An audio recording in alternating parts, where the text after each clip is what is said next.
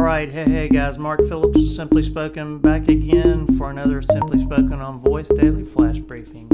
We're talking about a recent announcement from Google, and that is the Google search for podcasts. That's kind of an interesting, um, interesting announcement. They blogged about it, and so they're they're basically allowing you to search for podcasts, and there's some kind of specific requirements for how you might search for that, including um, using podcasts in your search query as a, uh, a parameter of the search. And so that's kind of interesting. I think it's interesting because Google obviously is the big kahuna in the search space for that. I think maybe we'll maybe it'd be interesting to see if Bing picks that up as well. But those search algorithms um, applied to podcast search, I think will increase the consumption of podcast content because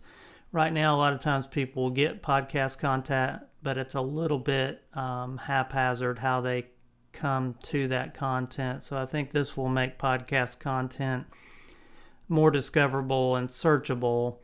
It's a little different play than, say, an audio burst, um, where audio burst kind of slices the content up and then gives you very specific access to content that's relevant to what you're interested in consuming.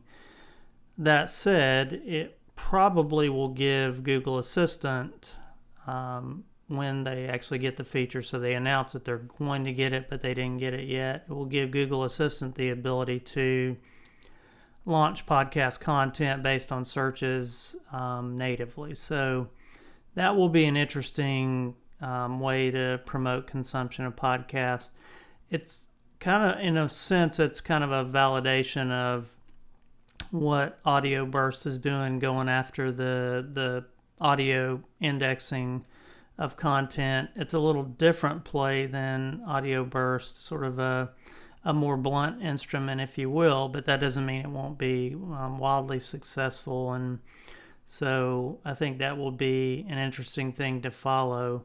Um, in because I, th- I think what we're seeing is this creation of uh, audio and video content that um, is maybe going to be a bigger deal over the long term than even the written content that we're used to. All right, so kudos to Google for allowing folks to search for podcasts. Big announcement from those guys.